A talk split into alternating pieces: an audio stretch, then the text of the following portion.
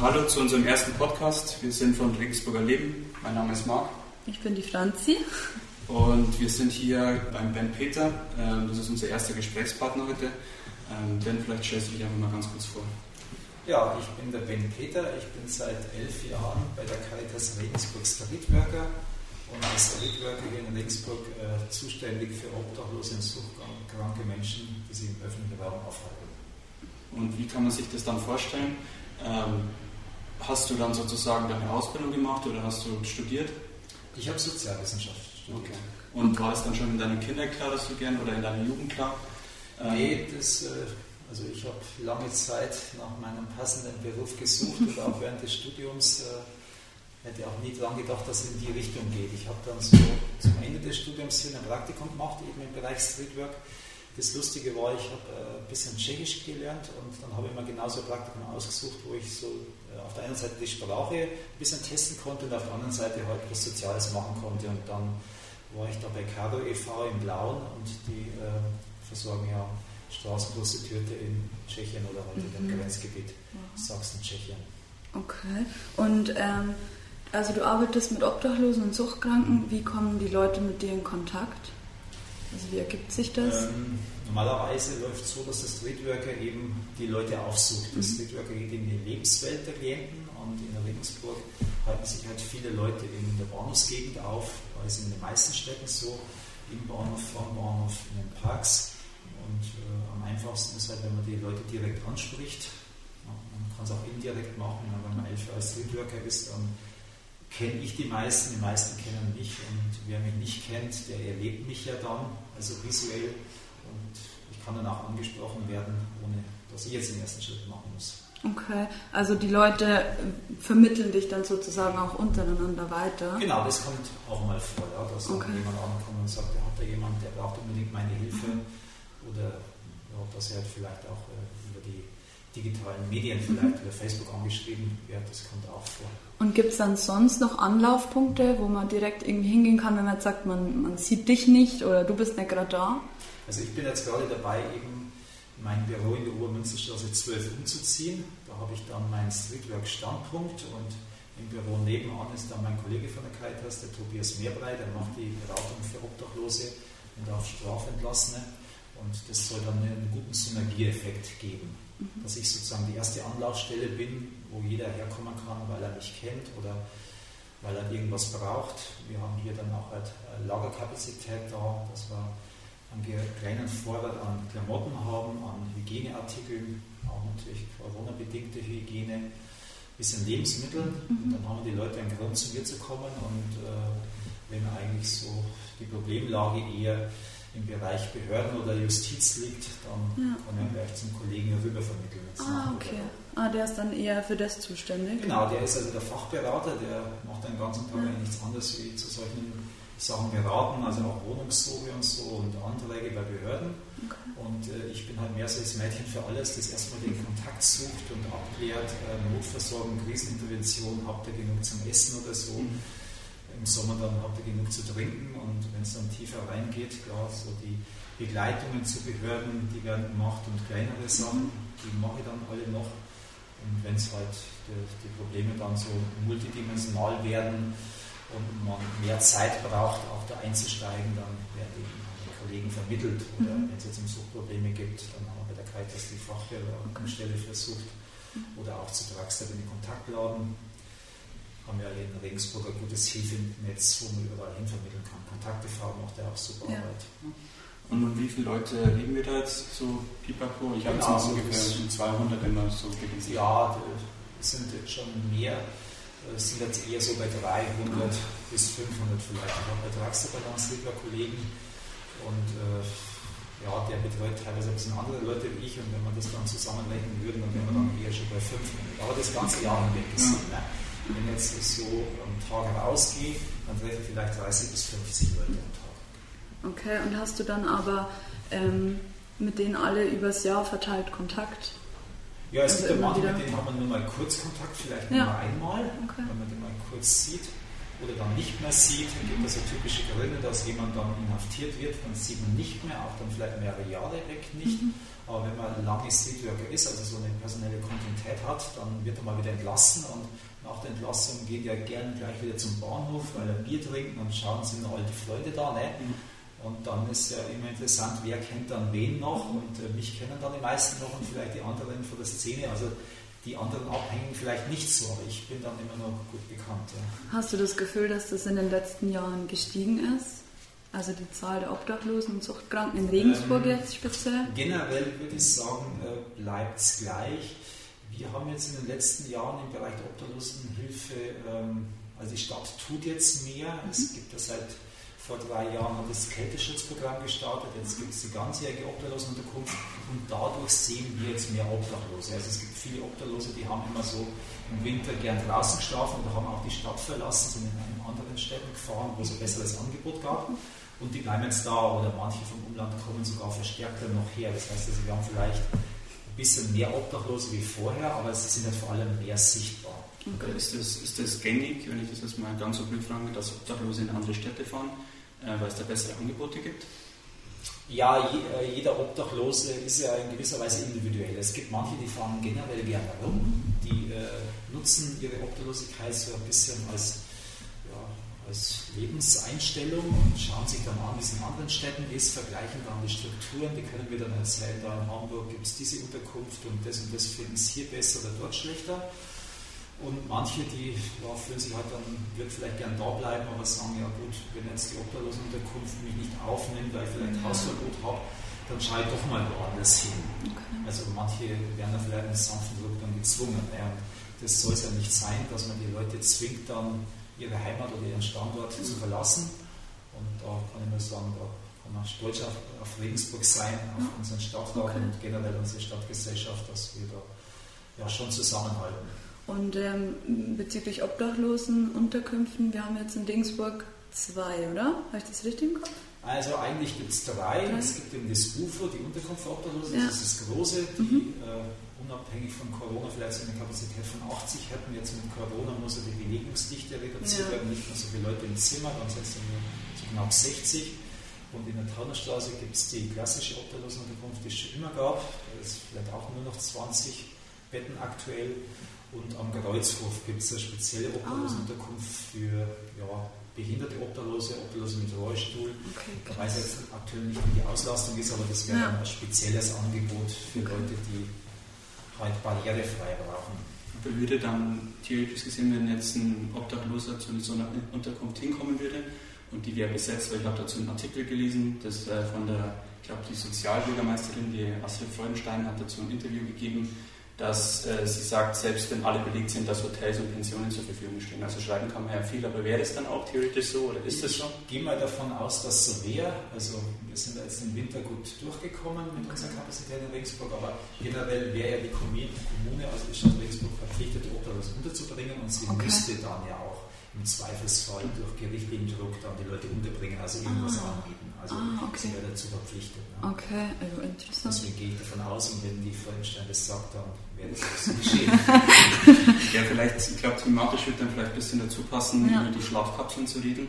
Mhm. Äh, weiß nicht, ob du da, also du hast sicherlich davon auch schon gehört und sehr Sachen dazu überlegt, äh, oder gab es auch eine Stadtratssitzung in Regensburg dazu und die, mhm. äh, ich glaube, eine, eine, linke Stadtratsfraktion mhm. hat dazu ja. gesagt, äh, sie möchte das nicht, weil sie ihr gesagt, also gab es eine bestimmte Person, die gesagt hat, es schaut aus wie Schlafsärge.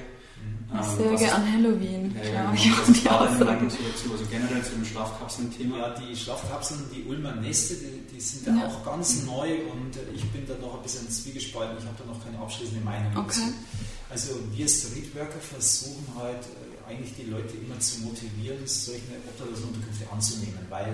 einerseits, klar für den Winter, wenn es kalt ist, ist ein Schutz zu erfrieren, aber was ich fast noch wichtiger sehe, in der Obdachlosenunterkunft äh, sind dann mittlerweile Sozialarbeiter und äh, die mhm. muss man nur ansprechen und die kümmern sich dann um alles und jeder Obdachlose hat ja Probleme mit Behörden, der hat oft keinen Ausweis mehr und äh, bekommt dann dadurch auch Probleme mit der Polizei Polizei. Und deswegen finde ich es gut, wenn die da hingehen in die Obdachlosenunterkunft und da motivieren wir stark und haben es im Winter auch geschafft, dass wir einige bewegen konnten, okay, die also notorische Draußenschläfer waren, aber ja. dann haben wir die Kältewoche gehabt und dann ja. haben wir geholfen, motivationsmäßig.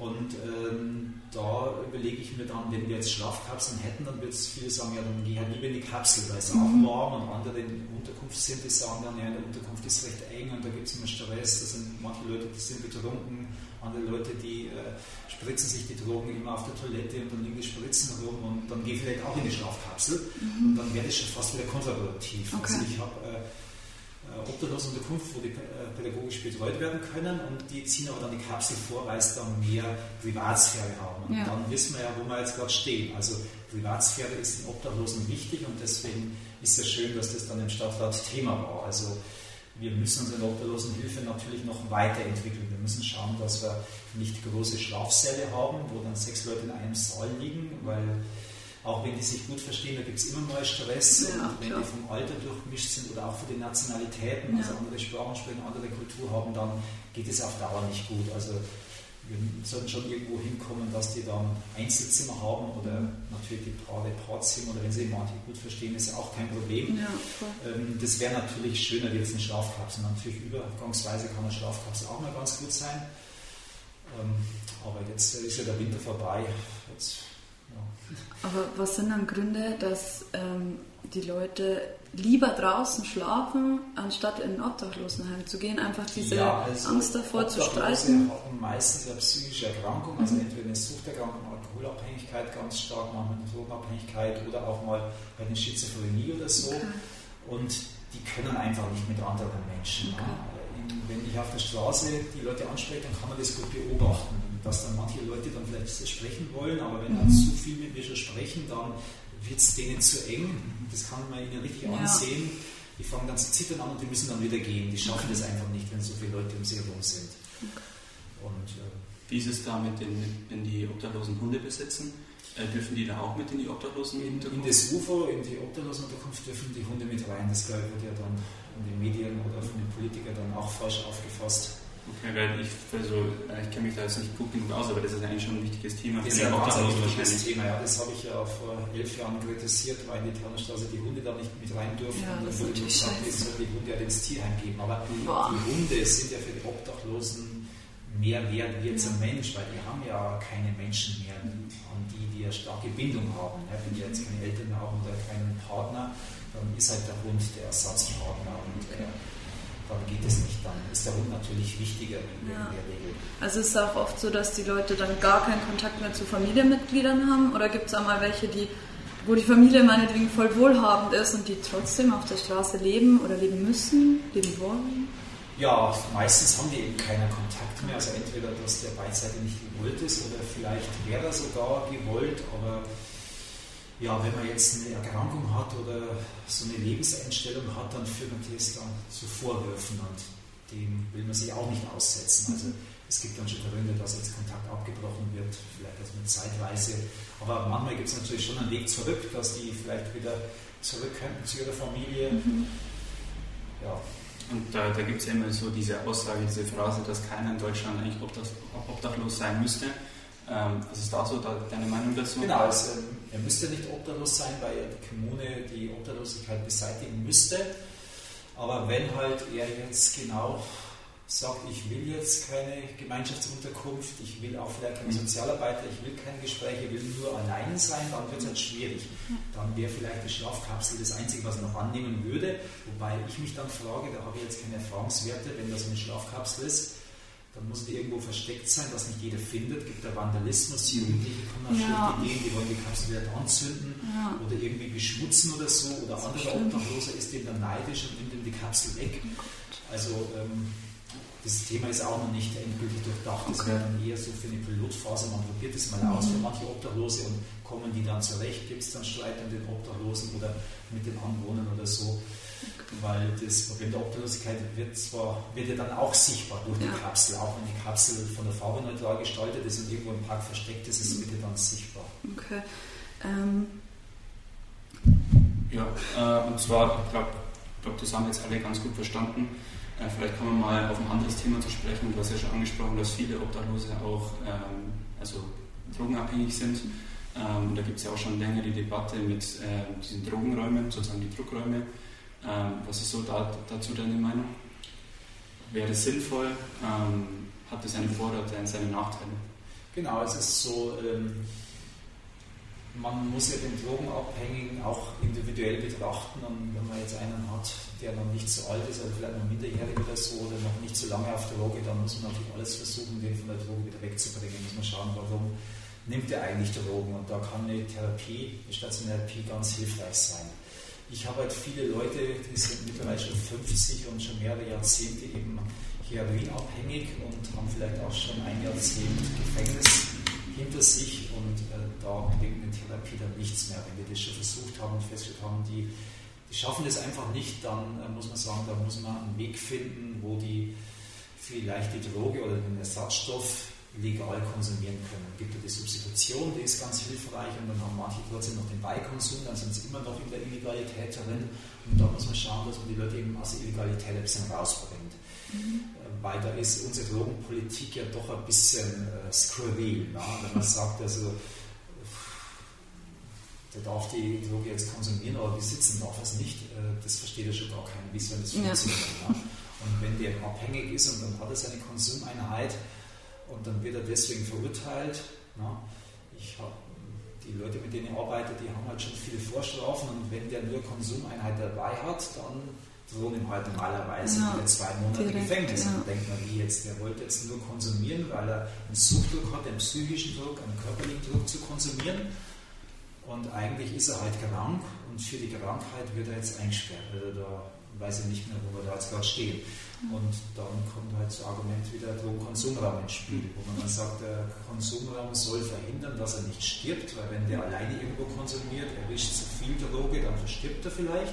Im Konsumraum ist er immer ein Arzt da oder geschultes Personal, der kann also nicht versterben und da kann man dann auch beobachten, was er da konsumiert, nicht, dass er irgendwas konsumiert, was er halt gar nicht konsumieren soll. Also wenn da einer reinkommt, ist betrunken und meint, er will jetzt noch mhm. Heroin konsumieren. Ne? Mhm. Das kommt ja oft vor, weil die das gar nicht mehr wissen, was die machen. Ne? Ja. Aber im Konsumer würde man halt den sagen, der braucht das nicht mehr konsumieren, sondern wird lieber mal Ja, und wahrscheinlich auch ähm, qualitativ hochwertig, wenn man das mal so sagen darf. Also nichts irgendwie von der Straße gestreckt oder sonst was. Ja, ja es ist so. Ähm, er, er, muss er weiterhin seine Droge mitbringen, er muss er okay. weiterhin illegal ah, kaufen. Okay. Das ist mhm. noch so ein Kritikpunkt, warum ja. viele sagen, der Kondom ist schlecht, weil er ist immer noch in der Illegalität. Ah, okay. Weil sonst äh, müsste man dem ja Diamorphin geben, also ein chemisch hergestelltes Heroin.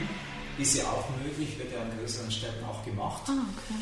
Ähm, aber wie gesagt, aus der Illegalität wäre noch nicht ganz draußen. Also das heißt, es gibt halt Pro und Contra zum ja. Konsum. Ne? Aber wenn man jetzt nur schaut, wie viele Leute versterben in Regensburg und in Regensburg versterben dann 10 bis 15 Leute jährlich am Drogenkonsum, am Opiaten meistens und dann kann man sich überlegen, hätte man da ein paar retten können. Mhm. Und wenn die natürlich in den Konsumraum des unter Aufsicht konsumieren, dann sterben die auch nicht. Ne? Dann gibt es dann das Argument, ja, der Konsumraum kann ja nicht 24-7 offen haben. Das ist auch sogar in Berlin ein Problem, äh, wenn der nur drei Stunden offen hat. Da kann Beispiel so ein Konsumbus und der ist ja dann drei Stunden da. Und das macht er die andere Zeit. Der Abhängige, der muss ja mindestens dreimal am Tag konsumieren, gleich in der Früh und dann nachts oder abends dann noch. Und wenn dann Frankfurt gibt es einen Konsumraum da drin um die Uhr offen, da ist okay. super. Kann man, kann man das also so safer use mäßig aufziehen, dass der gut überwacht ist. Also das ist natürlich auch noch ein Problem. Dann kann man sagen, dann hätte man vielleicht, wenn die nur tagsüber konsumieren können, vielleicht dann die Hälfte noch retten können, ja. vielleicht. Ne? Okay, aber in Regensburg ist das ja ziemlich diskutiert. Es gibt ja keinen Konsumraum. Ich war, glaube ich, mal Thema. Auch bei der Wahl war das, glaube ich, mal ganz groß. Ähm, das heißt aber ja immer so von wegen, ja, Hauptbahnhof ist so Problemzone, Spritzen und so weiter liegen da rum. Wäre das dann eine Option, sowas zu machen? Oder wäre da überhaupt Interesse da von den Suchtkranken, das anzunehmen? Genau, also du sprichst es noch mit den äh, Spritzen an. Die Spritzen werden ja ausgegeben, dass mhm. jeder für seinen Konsum ein neues Besteck verwendet, um ja. sich zu schützen vor Hepatitis vor allem, natürlich auch HIV, dass es sich nicht ansteckt mit benutzten Spritzen. Ich habe das öfter mal gesehen, wenn ich jemanden besucht habe und die haben dann konsumiert und dann holen die die alten Spritzen raus und nehmen ein altes Wasser, äh, wo ich nicht weiß, was sind da für Bakterien oder Viren drin. Das muss ja nicht unbedingt äh, Hepatitis sein, da kann auch irgendwas anderes drin sein. Und wenn das alles in der Vene rumfließt, dann geht es aufs Herzen, kriegt man Herzklappenprobleme. Haben halt Drogenabhängige oft Probleme im Herzen, mit der Lunge sowieso wegen Rauchen. Das wäre natürlich ein zusätzliches Argument, dass man sagt, äh, man macht in den Konsumraum die Drogennotfallprophylaxe natürlich dann den Safer Use, dass die sich nicht anstecken mit irgendwelchen Erkrankungen. Okay. Und da wäre das natürlich schon ein Thema für Regensburg, aber ist es auch wieder kein Thema für Regensburg, weil die Landesregierung, also für Bayern heute in München muss es entschieden werden. Ah, okay. Also unser Landesvater, da in anderen Bundesländern ist genauso, der entscheidet, ob das generell eine Option okay. ist für das Bundesland. Ah, okay. Und manche Bundesländer haben gesagt, das ist eine Option, die mhm. Städte dürfen dann entscheiden, ob sie es machen, die anderen sagen, mhm. nee, ist keine Option. Ach, interessant, okay. Weil die äh, Drogenhilfe in München oder auch in Nürnberg will ja das schon lange machen. Mhm. Und ähm, die Politiker, die sagen auch, ist sinnvoll, aber wie gesagt, die Mehrheit sagt halt, nee, wir machen ja. das nicht. Und mit dem Argument immer Jugendschutz, aber Jugendschutz ist es ja, glaube ich, nicht, weil wenn der Jugendliche da reingeht in den Konsum, dann sagt man, nee, du bist jugendlich, also du, das geht nicht, dass du jetzt Heroin konsumierst. Okay. Ne? Also der wird halt auch geschützt, da wird keiner sagen, komm mal rein, Jugendliche, ja. du darfst jetzt Heroin konsumieren. Ja, ne? krass, okay. Also die Jugend ist auch weiter geschützt. Das heißt, nur die Abhängigen gehen dann rein und die werden halt dann geschützt. Aber aktuell dürft ihr auch Spritzen und neues Besteck verteilen, oder? Ja, Spritzen sind da Medizinprodukte. Mhm. Die, die dürft ihr verteilen. Aber würdest du das sagen, dass die Aufklärung in den letzten Jahren äh, da besser geworden ist, dass man sozusagen altes Besteck nicht mehr hernimmt? Ja, also unter den Drogenabhängigen ist ja die Aufklärung besser geworden. Mhm. Da hat sich einiges getan. Ne? Also da war eben die Meinung vorherrschend, ich kann doch dann mal das selber selber meine Spritze so ein bisschen mit Wasser ausspülen. Und da waren die ziemlich leichtsinnig. Das selber der Spritze ist das eine und das andere ist ja, dass die Nadel dann stumpf wird, wenn man die immer wieder verwendet. Das heißt, man schadet ja die Venen dann noch stärker. Deswegen ist es auch deswegen ganz wichtig, immer eine neue Nadel zu verwenden. Aber du sprichst es an, dass, also wir reden über Suchtkranke und Obdachlose, das geht oft einher. Das hast, ja, mir, hast uns, glaube ich, schon mal erklärt, dass das oft dann einfach so ein Kreislauf ist, der dann irgendwie nicht mehr aufhört, ja. ähm, dass der eine obdachlos wird, dann in die Sucht verfällt. Mhm. Also das geht einher. Also einerseits ist es so, wenn jetzt einer Drogen nimmt, Drogen sind halt teuer durch den Schwarzmarkt, das Gramm Heroin halt 100 Euro und kann man sich ja schlecht finanzieren, dann muss man irgendwie was überlegen, wie man das finanzieren kann. Man kann also zum Kleindealer werden, also Drogen verkaufen, nur dass man den Konsum finanzieren kann. Dann ist man im Auge der Justiz halt ist man Dealer, aber eigentlich ist man nur ein Abhängiger, weil man braucht dann nur das Geld. Weil das wäre fast noch besser, wenn man ins Geschäft geht und klaut jetzt. Das kann dann jeder abwägen, was ist die schlimmere Straftat. Und äh, dann kümmert sich halt keiner mehr, jetzt beispielsweise den Strom zu zahlen. Dann lässt man den Strom abgedreht und dann wird die Miete nicht mehr bezahlt und äh, dann ist die Wohnung halt schnell weg. Und dann kommt man ins Gefängnis, kommt man im Gefängnis wieder raus, hat wieder keine Wohnung. Also eigentlich haben wir ja gute Vorsätze, wenn man aus dem Gefängnis rauskommt, ja. dann ist erstmal keine Wohnung da und dann trifft man die alten Kumpels wieder und dann ist der Spruch, ja einmal kann ich es ja machen, mhm. war ja gut. Ne? Die erste, äh, der erste Konsum von Heroin war dann meistens positiv belegt. Okay. Und, äh, aber so ist es ja nicht. Der, der, Körper merkt es gleich wieder und dann ist man sofort wieder drin. Ne? Mhm. Im Alkoholiker ist ja auch so. Ja. Wenn einer obdachlos ist, ja, dann muss man sich das so vorstellen, dann, auch wenn jetzt nicht kriminell wird, also obdachlos Alkoholiker beispielsweise, Alkohol ist günstiger, dann muss es nicht gleich kriminell werden. Das ist halt hart dann, ne? Also draußen im Winter und generell so, äh, was macht man mit den Hauptsächlichkeiten, wo kann man die unterstellen, gibt es irgendwelche Schließfächer, sind die kostenlos oder irgendwie, wo kann man sie duschen? Der muss alles organisieren, das ist ein wahnsinniger Stress. Ne? Und um den Stress äh, zu begegnen, ja, braucht man eigentlich schon das Suchtmittel. Ne? ist einfach, es ist eben der Alkohol, aber vielleicht reicht das dann nicht mehr aus. Ja. Ne? Lernen wir den anderen Obdachlosen kennen, ne? fängt vielleicht mit Kiffen an und so. Also die Themen äh, Obdachlosensucht hängen halt stark zusammen. Ja, okay. Hast du da viele, beispielsweise, die früher einen normalen, geregelten Alltag hatten, einen guten Job vielleicht sogar, und dann irgendwie drogenabhängig wurden und dadurch erst in die Obdachlosigkeit gerutscht sind? Durch die Drogen sozusagen? Ja, schon. Also ich würde sagen, der, der Großteil der Klienten äh, hat eher schlechte Erfahrungen in der Kindheit gemacht. Also hat dort ja, ist mit den Eltern halt nicht zurechtkommen, dann lief es in der Schule nicht mehr, dann hat man keine Ausbildung gemacht und dann waren die Startchancen einfach weg. Das ist vielleicht der Großteil.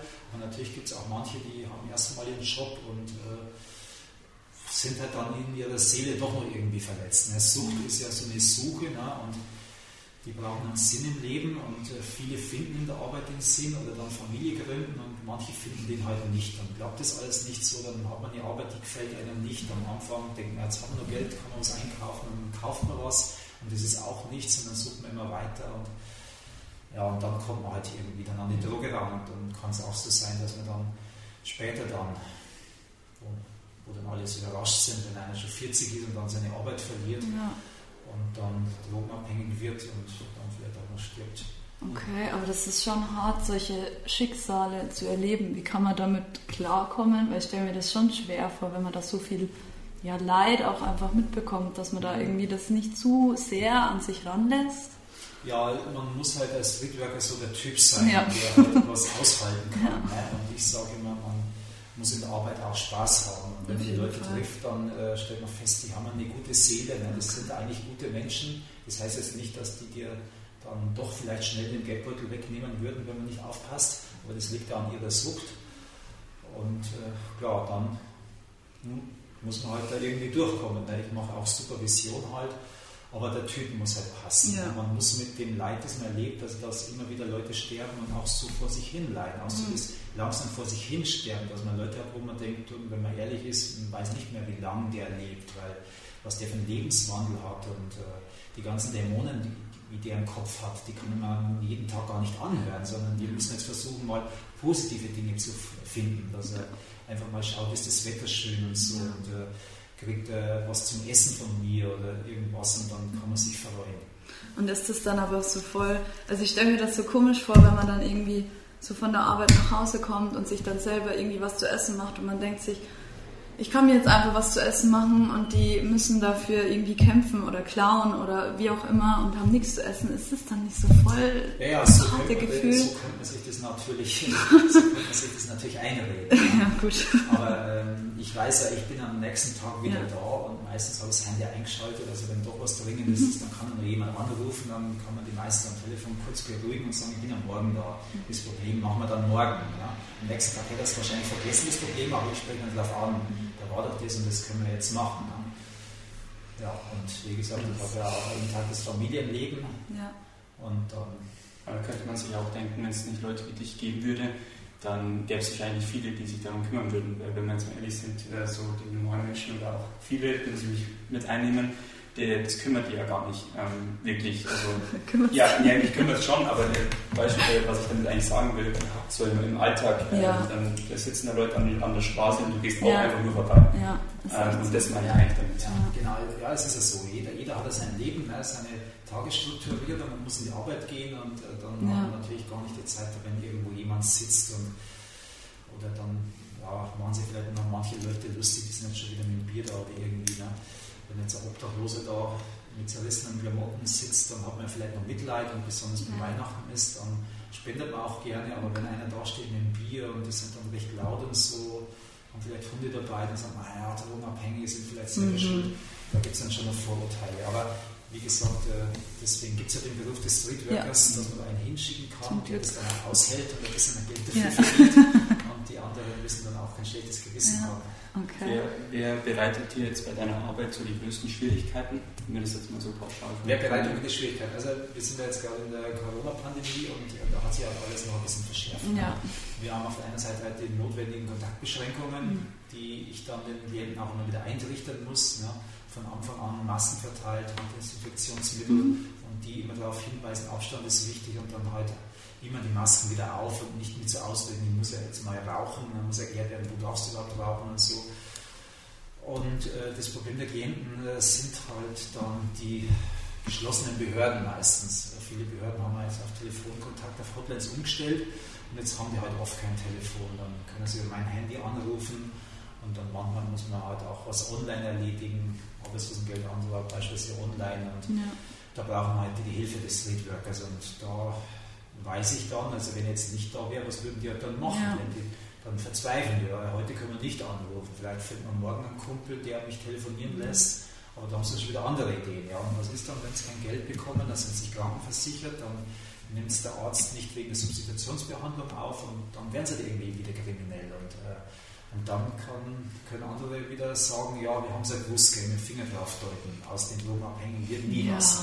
Ne? logisch. Aber dass die Corona-Krise diese äh, Klientel, also diese Randgruppen am härtesten trifft, ich, äh, was ich jetzt gerne sagen würde, ist beispielsweise so die Bußgelder. Ne? Wenn jetzt einer die Maskenpflicht nicht einhält Ja, oder andere auch Ausstände getroffen Mhm. hat, und dann gibt es ja das Bußgeld von 150 Euro. Ja. dann sage ich, wie ungerecht ist denn das, wenn ein Hartz-IV-Empfänger die Hälfte seines Regelsatzes, das sind für ihn zwei, zwei Wochen Leben, Ja. jetzt am Bußgeld zahlen muss. Dann kann er sagen, gut, jetzt hat er vielleicht einen Fehler gemacht. Wenn er gemacht hat, den Fehler, dann würde ich vielleicht sagen, ja, 25 Euro wären vielleicht angemessen, Ja. dann lernt das pädagogisch, dass das nächste Mal die Maske aufhat. Aber wenn der 150 Euro zahlen muss, Krass. ja, die kann er nicht zahlen. Wenn er es zahlt, dann hat er kein Geld mehr, dann muss er klauen. Und wenn er es nicht Ja. zahlt, dann geht er in eine Zwingungshaft. Ja, dann kriminalisiert man den, der sowieso schon arm ist. Und das ist dann der größere Verlierer der Gewisse dann. Also macht auch vor den Menschen jetzt in Bezug auf die Corona-Pandemie das Ordnungsamt oder Polizei, wer auch immer das dann kontrolliert, keinen Halt. Also es ist so, dass die ähm, Ordnungsbehörden äh, schon ein Fingerspitzengefühl haben. Okay. Also die hätten theoretisch die Möglichkeit, da täglich zu kontrollieren und täglich Bußgelder auszustellen. Das machen sie nicht, aber Okay. manchmal ja, werden die halt auch erwischt. Ne? Die sagen, wir müssen auch gerecht sein, überall wird kontrolliert und wenn wir die jeden Tag sehen, dann werden die halt auch mal kontrolliert. Ähm, also ich kann denen jetzt nicht Böswilligkeit vorwerfen, den Ordnungsbehörden. Äh, ich kann nur sagen, die, die Anordnung, dass jeder 150 Euro zahlen muss, die kommt ja wohl vom Söder, die ist jetzt nicht gerecht. Ne? Okay. Ob da die Stadt Regensburg einen Spielraum hat, jetzt äh, das zu ermäßigen, das werde ich jetzt noch sehen in nächster Zeit. Okay. Also ist das Thema aktuell? das ist jetzt aktuell okay. Thema, wo einige Bußgelder haben. Aha. Und ähm, wenn man Rechtsamt telefoniert, die haben auch gemeint, die Ja. sehen es eigentlich ein, aber ähm, muss man schauen, was die da für einen Spielraum haben. Ja. Also ob die von sich aus sagen können, wir machen jetzt in dem Fall, wenn der Hartz-IV-Bescheid vorliegt, dann weniger. Wird dieser Bußgeldbescheid dann eigentlich direkt zu dir geschickt, weil im Obdachlos bist hast du ja keine feste Adresse. Genau, bei Obdachlosen haben die dann die Möglichkeit, bei mir die Postadresse zu machen, dann konditioniert dann. Machen dann Zustellungsbevollmächtigen für die Justiz, also wir Justizpost haben, das ist wichtig, die Justiz muss wissen, der Brief wird zugestellt Ja. und dann gibt es einen Zustellungsbevollmächtigten und dann können die also Verhandlungstermine beispielsweise schicken. Und es geht halt nur mit Zustellungsbevollmächtigten. Also man kann sich theoretisch den Brief dann auch im Gericht selber abholen, aber das macht er dann wieder meistens keiner. Es geht ja keiner freiwillig ins Gericht rein, weil der denkt, was hole ich da wieder für, für Post ab? Das ist ja immer schlechte Post im Gericht, was man da abholt. wenn die dann zu mir kommt, dann ist es besser. Wenn er sagt, jetzt raus nicht öffnen, dann sagen wir halt, dann öffnen wir ihn zusammen. Okay. Weil der muss geöffnet werden, weil vielleicht Ja, kann man logisch. Einlegen, es muss Ja. nicht gleich alle Abende. ja, so, das stimmt. Okay, und ansonsten, also es gibt ja dann eben Ordnungsamt, Polizei, es wird ja extrem viel kontrolliert am Hauptbahnhof. Ähm, es ist, glaube ich, aktuell der Umbau am Hauptbahnhof und sie wollen ja alles verschönern und wie auch immer. Meinst du, dass ähm, sich das dann verlagert, dass die Obdachlosen, die jetzt sich vielleicht viel am Hauptbahnhof aufhalten, woanders hingehen? Oder dass Also- es bleibt? Ja, Repression selber führt ja eigentlich zur Verlagerung. Am Ja. Anfang, also im ersten Lockdown, hatten die Klienten so einen Lieblingsplatz, wo die Sonne immer schön hinschien, da war es morgens dann schon angenehm warm, aber da waren die also ein Präsentierteller, da war direkt vor der Kamera saßen die halt. Und das hat sich die Polizei nicht bieten lassen, da wurden die immer aufgescheucht und dann sind die halt mehr versteckt, wo es mehr schattig war und so hinter der Kirche und so. Ob das jetzt besser war für die Bevölkerung, für die Leute oder für die Polizei, sei dahingestellt. Aber so eine Verdrängung gibt es immer. Und wenn jetzt neu gebaut wird, muss man halt mal sehen. Die Oberbürgermeisterin sagte, wir wollen keinen verdrängen. Okay. Und äh, man kann es ja auch nicht verdrängen. Man Nee. kann Einzelne verdrängen und das. Netzwerk muss dann wieder suchen. Aber wenn die Probleme größer sind, wie der staatliche Druck, also die eigenen Probleme größer, dann funktioniert keine Verdrängung mehr. Okay. Vielleicht kommen wir mal ganz kurz zurück zu dem Thema Geld ähm, bei Obdachlosen. Ähm, beziehen die dann sozusagen Hartz IV, also Arbeitslosengeld? Unterschiedlich eben. Also wenn die sich jetzt kümmern um ihre Dokumente, also wenn die Ausweis haben und äh, zum Amt gehen oder halt das in dem Fall anrufen und dann das zuschicken, dann können die Hartz IV beziehen. Äh, wir haben auch eine Gruppe an osteuropäischen Obdachlosen, die aus, vom Sozialleistungsbezug ausgeschlossen sind. Okay. Also wir müssten erst sesshaft sein in Deutschland, Krass. fünf Jahre da sein oder schon längere Zeit gearbeitet haben und die bekommen dann gar nichts. Also sie haben dann keine Krankenversicherung, noch kein Geld und die müssen sich dann irgendwie durchschlagen, Flaschen sammeln oder was auch immer. Und da haben wir ja vorher schon mal kurz geredet, dass ja Obdachlose dann meinetwegen irgendwie in der Innenstadt sitzen und dann ist ja oft das Vorurteil von wegen, ja, ich gebe dem Obdachlosen kein Geld, weil der kauft sich eh nur Alkohol und Drogen, deswegen kriegt er gar nichts. Oder ich gebe ihm, wenn er nur Geld, dann soll er sich was zu essen kaufen, macht er eh nicht so nach dem Motto. Findest du, das ist richtig so, dass man so denkt? Weil ich glaube, du hast uns mal erklärt, dass die Menschen sind ja krank und wenn, nur weil du jemanden davon abhältst, jetzt nichts zu nehmen oder keinen Alkohol zu konsumieren, macht es ja im ersten Schritt eigentlich nicht besser, oder? Ja, wie gesagt, also ähm, man hat da eigentlich wenig Einfluss darauf, ja. das stimmt. Und das muss dann jeder selber entscheiden, ob er jetzt Geld geben mag oder lieber Naturalien. Natürlich kann man den Obdachlosen fragen, was magst du? Also mhm. gut ist dann halt zu fragen, denn man kann ja nicht einfach eine Wurstsemmel bringen und vielleicht ist ja. das Herz blöd. Ne? Ja. Aber wenn man den jetzt fragt und er sagt, er will eine Wurstsemmel dann, und hat man ein gutes Gewissen dabei, dann geht es ja. Ne? Und wenn man sagt, gut, ich, der leidet jetzt nur, ich gebe ein bisschen Geld, mhm. dann ist da auch nichts Schlechtes dabei. Mhm. Äh, weil auf der anderen Seite, wenn er das Geld nicht bekommt und wird klauen gehen, wäre es noch schlimmer. Und wenn wir jetzt mehr Zeit haben, ja, es gibt ja manche, die sprechen auch mit dem Obdachlosen ja. und fragen, warum bist du auf der Straße, warum ja. hast keine Arbeit oder manche wollen dem Obdachlosen sogar dann eine Arbeit anbieten oder so. habe ich auch manchmal Fälle, das sind nur Einzelfälle. Wow. Ich habe da einen im Kopf und der hat dann echt eine Arbeit bekommen Wahnsinn. und dann gleich eine kleine Wohnung, dann war eine größere Wohnung und der ist dadurch weil da eine obdachlose Frau und der hat ja ganz viel Stammkunden gehabt, die immer wieder äh, Naturalien oder auch Geld gebracht haben, aber eine Frau hat den halt besonders gefördert Wahnsinn. und der ist jetzt in ein normales Leben zurückgekehrt. Wahnsinn, dass es gibt. Das ist schön, wenn es sowas gibt. Aber es ist ja trotzdem. Aber der Obdachlose hat selber gesagt, er muss halt bereit dazu ja, gewesen sein. Also natürlich. er hat Phasen im Leben gehabt, da hat er jeden weggeschickt, der mit mhm. ihm quatschen will, auch Streetworker weggeschickt, mhm. obwohl er weiß, die meinen es gut und wenn er dann in der Phase ist, und da erwischt man gerade, wie es halt oft im Leben so ist, man muss ja, einen richtigen Zeitpunkt erwischen. Gibt es da, gibt's da eine Quote, wie man sagen kann, dass die Leute in ein normales, geregeltes äh, Leben zurückfinden? Nee, da ist mir jetzt nichts bekannt an Quote. Okay. okay. Aber jetzt nochmal auf das Vorurteil zurückzukommen. Ähm, wenn ich jetzt durch die Stadt laufe und jemandem Geld geben möchte, dann, also sowieso, aber ähm, in Bezug auf das Vorurteil, dass man sich eh nur, dass die sich eh nur Alkohol und Drogen kaufen, soll man das jetzt unbedingt als schlecht ansehen, dass die sich dann Alkohol und Drogen kaufen? Grundsätzlich ja, schlecht. Wie gesagt, nein, natürlich ist Alkohol und Drogen schlecht. Ja. Aber andererseits ist es so, äh, Alkohol ist ja eine Gesellschaftsdroge. Ja. Ne? Machen ja die meisten Leute, gehen in den Biergarten, wenn es wieder möglich ist durch Corona und ähm, oder wenn es nicht möglich ist, dann saufen es vielleicht zu Hause. Also der Alkoholkonsum zu Hause ist ja während Corona auch gestiegen. Also kann man ja nicht einen kritisieren, nur weil er obdachlos ist, der dürfte jetzt keinen Alkohol trinken. Ja. Und bei Drogen ist es halt auch so ähnlich. Da muss man halt erstmal wissen, äh, was hat er für Schicksal gehabt. Und wenn man das mal weiß, dann denke ich, darf man sich ein Urteil bilden, dann ja. darf man den vielleicht auch verurteilen, wenn man mhm. sagt, ich hätte das Schicksal ausgehalten und der ist nicht ausgehalten. Ne? Aber ich denke, wenn man das Schicksal dann weiß, dann ist man eigentlich froh, dass man das Schicksal nicht hatte und dann verurteilt man nicht mehr. Also es ist schon wichtig, einfach auch den Menschen hinter dem Obdachlosen zu verstehen und zu verstehen, was dem passiert ist und dann eben nicht den äh, ja, um eben nicht mehr dieses äh, Vorurteil zu haben. Okay. Und da habe ich jetzt noch eine Frage, und zwar ähm, eine persönliche, eine für mich wichtige Frage. Es ist ja so in Regensburg, also man sieht Obdachlose, aber es gibt ja auch Bettler. Und wie kann ich jetzt halt unterscheiden, ob jemand obdachlos ist oder ob er Bettler ist? Ja, das glaube ich schwierig. Ne? Also ja, anhand des Aussehen kann man es vielleicht. Ne? Mhm.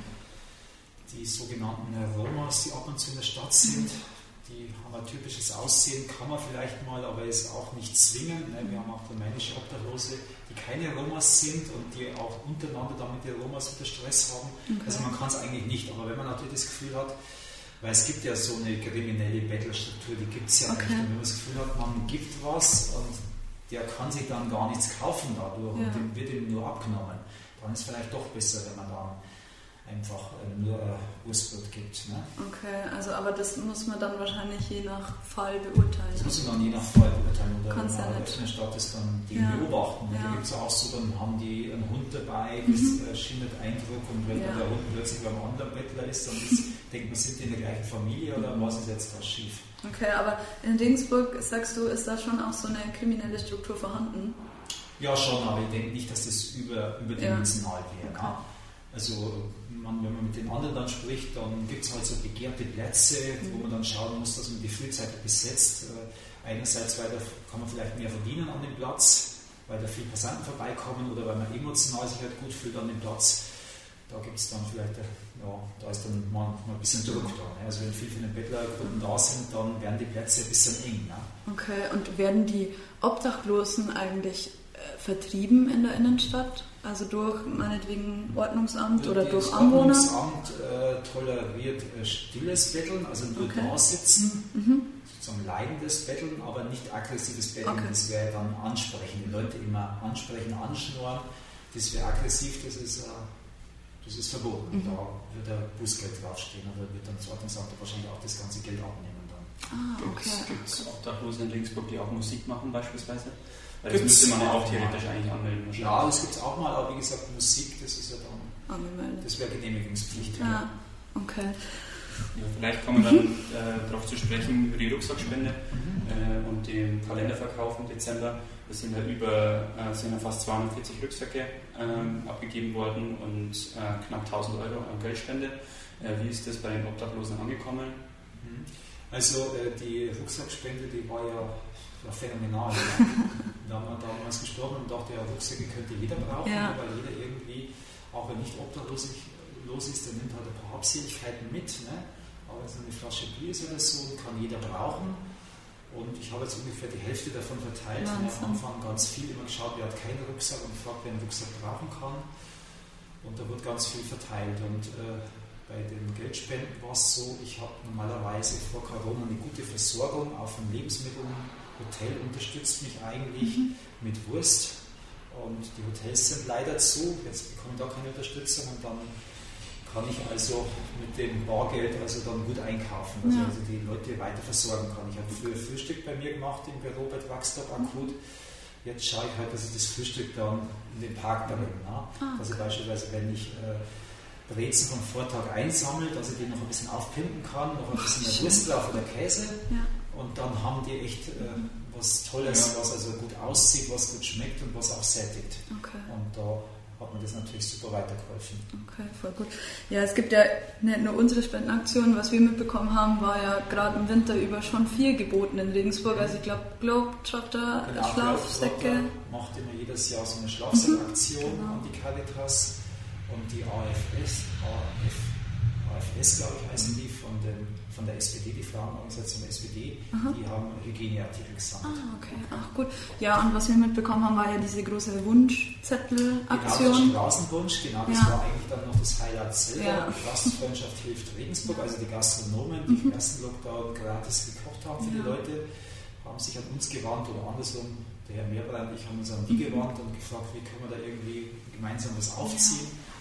Und ähm, das Projekt gab es wohl schon in Hamburg und ja. dann haben wir das in Regensburg gemacht. Ja, das heißt, wir haben an die Obdachlosen Wunschzettel verteilt, die sich frei einen Wunsch eintragen ja. konnten, mit einem Limit von 50 Euro. Und äh, die Wünsche wurden dann anonym ins Internet gestellt und da haben sich dann viele Leute gemeldet. Also wir haben halt so von 100 Obdachlosen die Wünsche eingesammelt. Das ist so ungefähr die Zahl, die wir haben. Und äh, ja, die Leute wollten eigentlich noch viel mehr spenden. Ja, mhm. aber schön, dass das. wurde sich das so äh, gewünscht? Ja, ganz unterschiedlich. Ne? Manche, die halt mobil sein wollten, die wollten ein Smartphone ja, 50 Euro. Hab ich gelesen. Haben wir halt dann leider nur gebrauchtes Smartphone gefunden. Mhm. Da war es natürlich dann schwierig. Also die, die waren dann meistens eher nicht brauchbar ja. im Nachhinein. Das war ein bisschen schade. Ja, und auch ganz unterschiedliche Wünsche, zum Beispiel Winterstiefel oder ja. Winterjacke, sowas, was man halt klassisch als Obdachloser braucht. Mhm. Und manche haben dann halt. Ich glaube, eine hat sich, eine hat sich Wolle gewünscht. Ich habe die Wünsche mal ja, so ein bisschen durchgelesen. Wolle, dabei, genau. Einkaufsgutscheine, glaube ich auch, oder? Da hat sich dann ein Gutschein für den Angelshop. Ja, genau. Klassische Einkaufsgutscheine waren viel dabei. Das war dann ja. schade, weil dann gleich die Geschäfte zugemacht haben. Mhm, ja, aber es ist gut ankommen, oder? Genau, es ist gut ankommen, war viel dabei. Ja. Okay, also findest du, dass in Regensburg die Spendenbereitschaft oder die Bereitschaft, Obdachlosen und Suchtkranken zu helfen, da groß ist? Ja, schon. Also jetzt durch, äh, generell äh, in der Weihnachtszeit ist mhm. ja generell so durch das christliche Weltbild die ja. Spendenbereitschaft groß und durch Corona wurde es jetzt noch größer, mhm. weil die Spendenbereitschaft fing ja dann im April schon an. Und ich denke, das äh, ja, ist auch typisch für Regensburg. Das wird jetzt nicht nach Corona einfach wieder weggehen. Voll das schön wird schon dann, ja. weiterbleiben. Okay, voll gut. Das unterstützt meine Arbeit natürlich. Okay, und was kann man da jetzt so allgemein als Privatperson, was kann man jetzt so das Jahr über tun? Wie kann man weiterhelfen? Wo kann man spenden? Jetzt auch im Sommer über, was kann man da tun? Um Ja, man helfen? kann ja direkt an meinen Arbeitgeber, die Caritas spenden. Mhm. Also man kann generell spenden oder halt einen Spendenzweck. Man kann Okay. auch reinschreiben Streetwork, dann ist das Geld speziell für mich Ah, reserviert, okay. kann ich zur Verfügung. Man kann reinschreiben für Obdachlose, für Suchtkranke. Äh, Ja, und dann gibt es ja andere Organisationen, die auch immer Spendengeldern brauchen, wie Drugstop, Kontakt e.V., der Strohhalm. Ja, Und sonst äh, kann man Sommer über jetzt irgendwie, also Winter war ja hauptsächlich Klamotten, Kleidung, Schlafsäcke und sowas. Gibt es was Spezielles im Genau, Sommer? also bei, äh, bei so Sachspenden, da wäre es halt immer gut, dann vorher mal anzurufen Okay. und dass man nachfragt, was gebraucht wird, weil das wechselt natürlich immer. Ne? Mhm. Weil wenn ich jetzt beispielsweise jetzt noch Rucksäcke da habe und Mhm. hoffentlich reichen die halt dann noch, weil das war so, wenn wir geplant, wenn so viel sind, dann sollen die auch ein Jahr lang reichen, Ja. dann äh, macht es wenig Sinn. Genau, da hat die Frau angerufen im Winter noch, ja, sie hat gehört, der Schlafsäcke werden gebraucht. Ich habe gesagt, nee, ich habe ja schon einen Globetrotter, aber was ich vielleicht brauchen würde, wären jetzt nur Winterstiefel. Und dann Ah, hat die echt dann mit ihren Freunden Wahnsinn, ja. dann Winterstiefel gekauft. Okay. Dann ist es wahrscheinlich einfach sinnvoller, wenn man irgendwas hat, was man spenden kann, einfach auch mal bei dir einfach durchzuklingeln. Äh, da kann man wahrscheinlich einfach im Internet deine Nummer raussuchen Genau. Ja. ähm, und einfach dich gleich anzurufen. Und im Ja. Sommer über, du hast gemeint, ähm, du achtest darauf, dass die genügend zu trinken haben. Also kann man irgendwie Getränke, Genau, im Wasser Sommer, spenden? das kann man jetzt schon sagen, im Sommer kann man wieder Getränke spenden. Aha, also okay. die Getränke werde ich auf jeden Fall wieder in größerem Maße verteilen, wie ich es im Winter mache. Mhm. Und äh, den Spender, der Bischofshof, der mich da im Sommer gespendet hat, hoffe Ah. ich mal, dass der auch wieder spendet, aber äh, der wird auch nicht alleine alles stemmen können. Also Ja. wenn private Leute noch was spenden wollen, dann Okay. würde ich da auch freuen. Voll gut. Gut, ich glaube, das war es insgesamt. Super, dass du dich bereit erklärt hast, mit uns das Interview zu machen. Vielen lieben Dank. Danke. Ja, Genau. Sehr interessant. Sehr interessant. Also, danke, dass ihr zugehört habt und bis zum nächsten Mal. Tschüss. Ciao.